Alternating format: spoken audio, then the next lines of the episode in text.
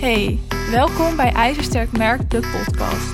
Mijn naam is Michelle van Laar en samen met mijn gasten ga ik in gesprek over het ondernemerschap en hoe jij jouw merk ijzersterk op de markt kunt zetten. Luister je mee? Je omzet verhogen met content marketing, dat is natuurlijk waar ik dagelijks mee bezig ben. Zowel voor mijn eigen bedrijf als voor mijn klanten. Maar wat ik heel erg merk is dat de manier van sales doen aan het veranderen is. Of eigenlijk is het de afgelopen tijd al heel erg veranderd. Maar het wordt steeds belangrijker hoe we sales doen. Hè, dus hoe we dat aanpakken. En het verandert ook steeds meer in wat we fijn vinden. Vroeger was het bijvoorbeeld heel normaal om mensen te bellen of om koude mails te sturen. En dat was juist de manier om nieuwe klanten te werven. Toen maakten mensen natuurlijk ook iets minder gebruik van bijvoorbeeld social media. Maar, althans, bedrijven zaten daar een stuk minder op. Maar dat is nu natuurlijk heel anders. Vroeger maakte je bijvoorbeeld van tevoren dan een telefoonlijst. Dus je ging mensen opzoeken of je kreeg een lijst natuurlijk. Die eventueel klant konden worden, dus potentiële klanten. En die ging je gewoon stuk voor stuk afbellen. En dan kwam er vanzelf wel iemand die geïnteresseerd was, of waarvan je merkte dat iemand twijfelde. En dan ga je doorvragen. Hè? Dus je salespraatje moet echt heel erg sterk zijn. En dan is er vanzelf iemand die een verder gesprek wil inplannen. Je salespraatje moet dan dus ook heel sterk zijn en je moet daar wel goed in zijn. Verkopen aan de telefoon is wel een kunst. En niet iedereen was dat natuurlijk. Dus daarom gingen mensen denk ik ook verder zoeken. Hè? Wat is er nog meer mogelijk? Sommigen gebruikten de e-mail. Dat wordt eigenlijk ook vaak genegeerd. Maar je snapt ook dat bellen, dus iedereen bellen, allemaal koude mail sturen, heel veel tijd kostte. En je moet die mensen natuurlijk opzoeken, vervolgens benaderen. En dan maar hopen dus dat je salespraatje goed genoeg is dat ze niet meteen de telefoon ophangen. Zoals we tegenwoordig wel eens doen. Er zijn genoeg mensen die dat nog steeds doen. Koud bellen. Maar vooral natuurlijk die energieleveranciers. Die herken je wel, denk ik. Maar veel mensen hangen nu gewoon de telefoon op. En als hun salespraatje niet goed genoeg is of het je niet pakt, dan heb je binnen een paar seconden de telefoon alweer weggedrukt of gezegd, ik heb geen interesse. Tegenwoordig doen we dat dus helemaal niet meer zo.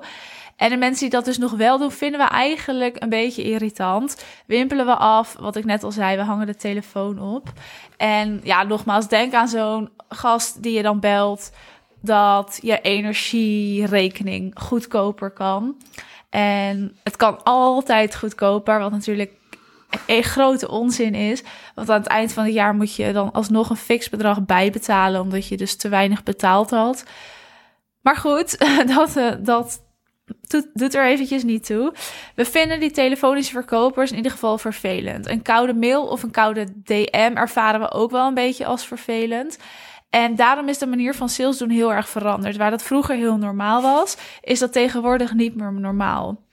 Op dit moment willen we een connectie met iemand aangaan voordat we bij iemand kopen. En we willen dus ook iemand echt leren kennen en vertrouwen in die persoon hebben voordat we iets aanschaffen van diegene. Een koude DM werkt dus niet, omdat een persoon aan de andere kant jou niet kent. Ze zien jouw naam voor het eerst. Misschien heeft diegene nog nooit van jou gehoord. En je hebt helemaal nog geen gesprek met diegene gevoerd. Dus je stuurt gewoon een DM met je aanbod. Dat werkt niet. Misschien heb je het geprobeerd. Misschien krijg je die DM's wel eens. Het werkt gewoon niet. Vaak worden die DM's bijvoorbeeld genegeerd. Wordt er gewoon niet op gereageerd. Wat ik eigenlijk ook niet heel gek vind hoor. Want ik doe dat ook. Ik kreeg toevallig van de week nog een DM in mijn verzoeken. En ik kende deze persoon dus ook niet, want hij kwam in mijn berichtverzoeken te staan. En in haar specifieke bericht probeerde ze direct haar cursus aan mij te verkopen. En misschien is het een leuk voorbeeld, dus ik ga het even met je delen. Zij stuurt mij dus een bericht, terwijl ik haar niet ken, ik volg haar niet, ik heb nog nooit van haar gehoord. En in dat bericht gingen een aantal dingen een beetje mis. En ik denk dat dat best wel interessant is. Ten eerste bood ze meteen haar producten aan.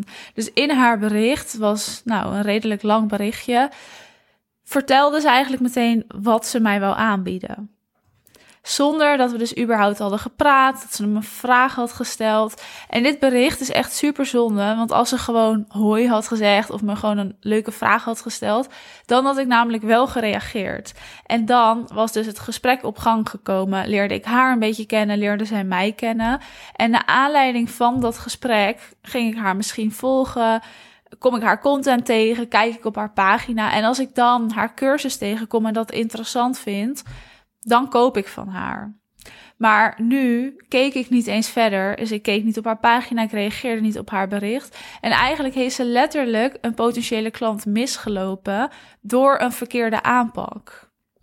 Wat er dus ook misging in dat bericht is dat ze een aanname deed. En dat moet je nooit doen, ook niet als je al vaker met iemand hebt gesproken. Ze ging er namelijk vanuit dat ik ergens tegenaan liep en dat haar cursus daar de oplossing voor was. Nou, ze kan helemaal niet weten of dit klopt. En dat klopte dus ook niet helemaal. Omdat ik nog nooit met haar heb gepraat. Zij heeft dus geen idee waar ik tegenaan loop, waar ik niet tegenaan loop, wat ik misschien uitbesteed, dat weet ze allemaal niet. Waardoor ze dus nooit een aanname kan maken dat ik tegen dat probleem aanloop en dat haar cursus dan de oplossing is. Een betere aanpak was geweest als ze mij gewoon een vraag had gesteld, wat ik net ook al zei. Maar nog beter dus om oprecht dat gesprek met mij aan te gaan, zodat we elkaar echt even spreken. En op dit moment had ik het gevoel dat ze nou eigenlijk niet verder had gekeken dan mijn profiel. Niet mijn content had gelezen, niet op mijn website had gekeken. Dus dat ze ook niet echt interesse had getoond in mij. Want anders had ze geweten nou, dat ik haar cursus bijvoorbeeld helemaal niet nodig had gehad, omdat ik dat uitbesteed. Het is dus een soort shift, wat heel vervelend is als iemand wel zo'n bericht stuurt, omdat ze dus meerdere fouten gemaakt heeft. En op dat moment kijk ik niet verder. Als zij dus wel met mij dat gesprek was aangegaan, dan was de kans heel groot geweest dat ik haar was gaan volgen, dat we contact hadden gehad, dat we contact hielden en dat ik misschien later iets bij haar kocht. Maar op dit moment ben ik haar dus niet gaan volgen. Het was even een lang voorbeeld, maar dan snap je wel wat ik bedoel met de manier van sales doen is aan het veranderen. We willen gewoon die connectie aangaan en iemand vertrouwen, iemand leren kennen. En dat is precies wat je dus met content marketing doet.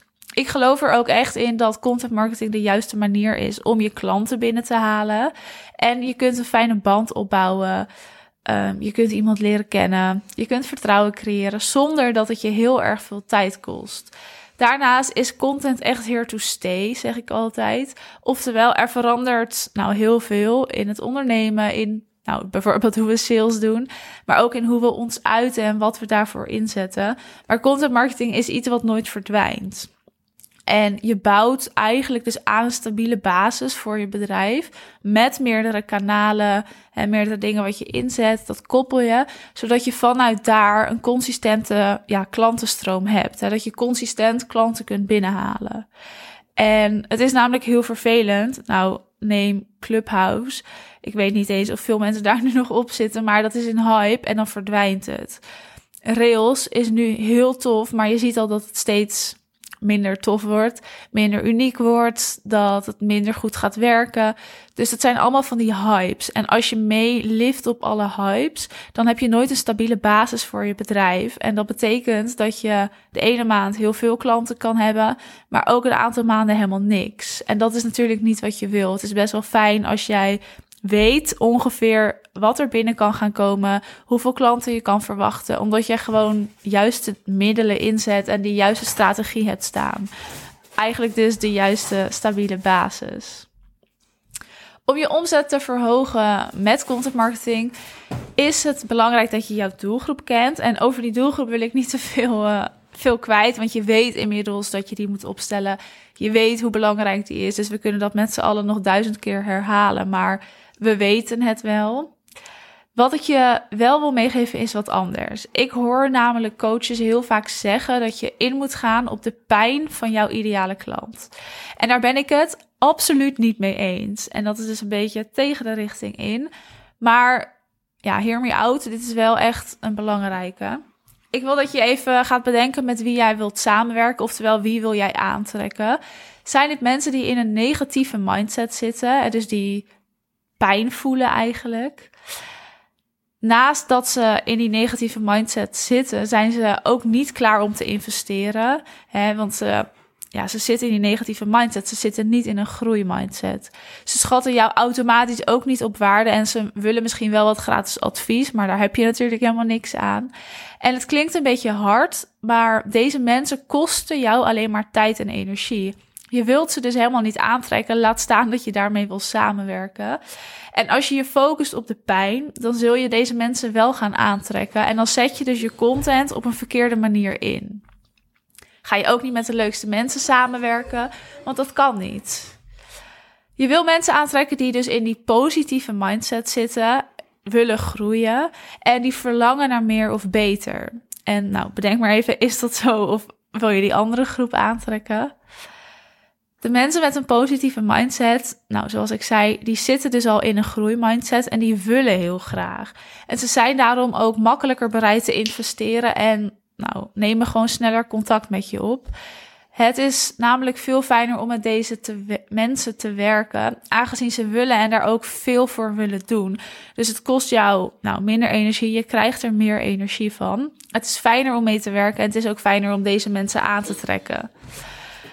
Als je die tweede groep wil aantrekken, dan moet je je dus juist focussen op de verlangens en veel minder op de pijn, zoals de meeste coaches zeggen. Mensen kunnen dan namelijk makkelijker bij jou aanhaken. Nou, je content wordt er een stuk positiever van. Je trekt positievere mensen aan. En die positieve mensen kunnen dus aanhaken bij die verlangens. Vanuit daar kunnen ze contact met je opnemen.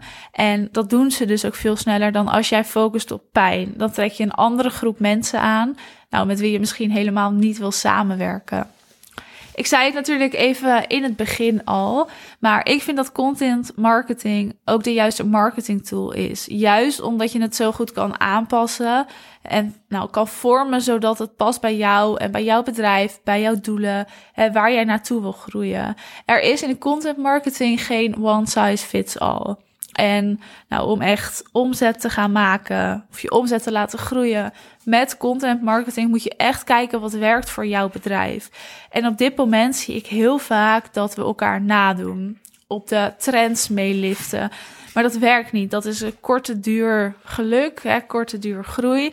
En daarna zak je weer in. Het is het is niet duurzaam eigenlijk, zo kunnen we dat wel noemen.